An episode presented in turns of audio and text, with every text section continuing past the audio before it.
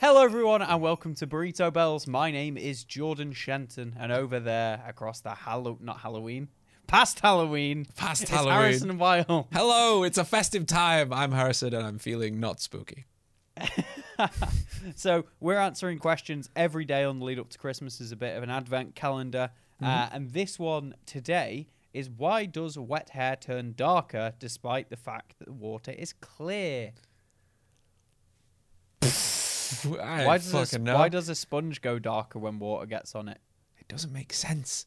I guess it's something to Doesn't. do with like the change of light, like the diffraction of light. I It'll be suppose. it'll be light, I'd imagine. Like, Yeah. well, because with hair, I'm pretty sure it doesn't actually like it penetrates it a little bit, right? But it's not Hmm. actually like saturating it. Yeah, it doesn't soak all the way in. That's why it runs to the bottom. It wicks. Yeah, exactly. Mm-hmm. Because it's like your hair isn't actually that like absorbent. No, So hair just- isn't smooth the- either.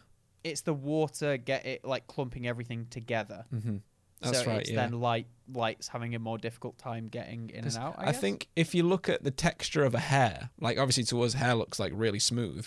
It's like I think it under a microscope, if I remember correctly, it looks like almost like a pine cone.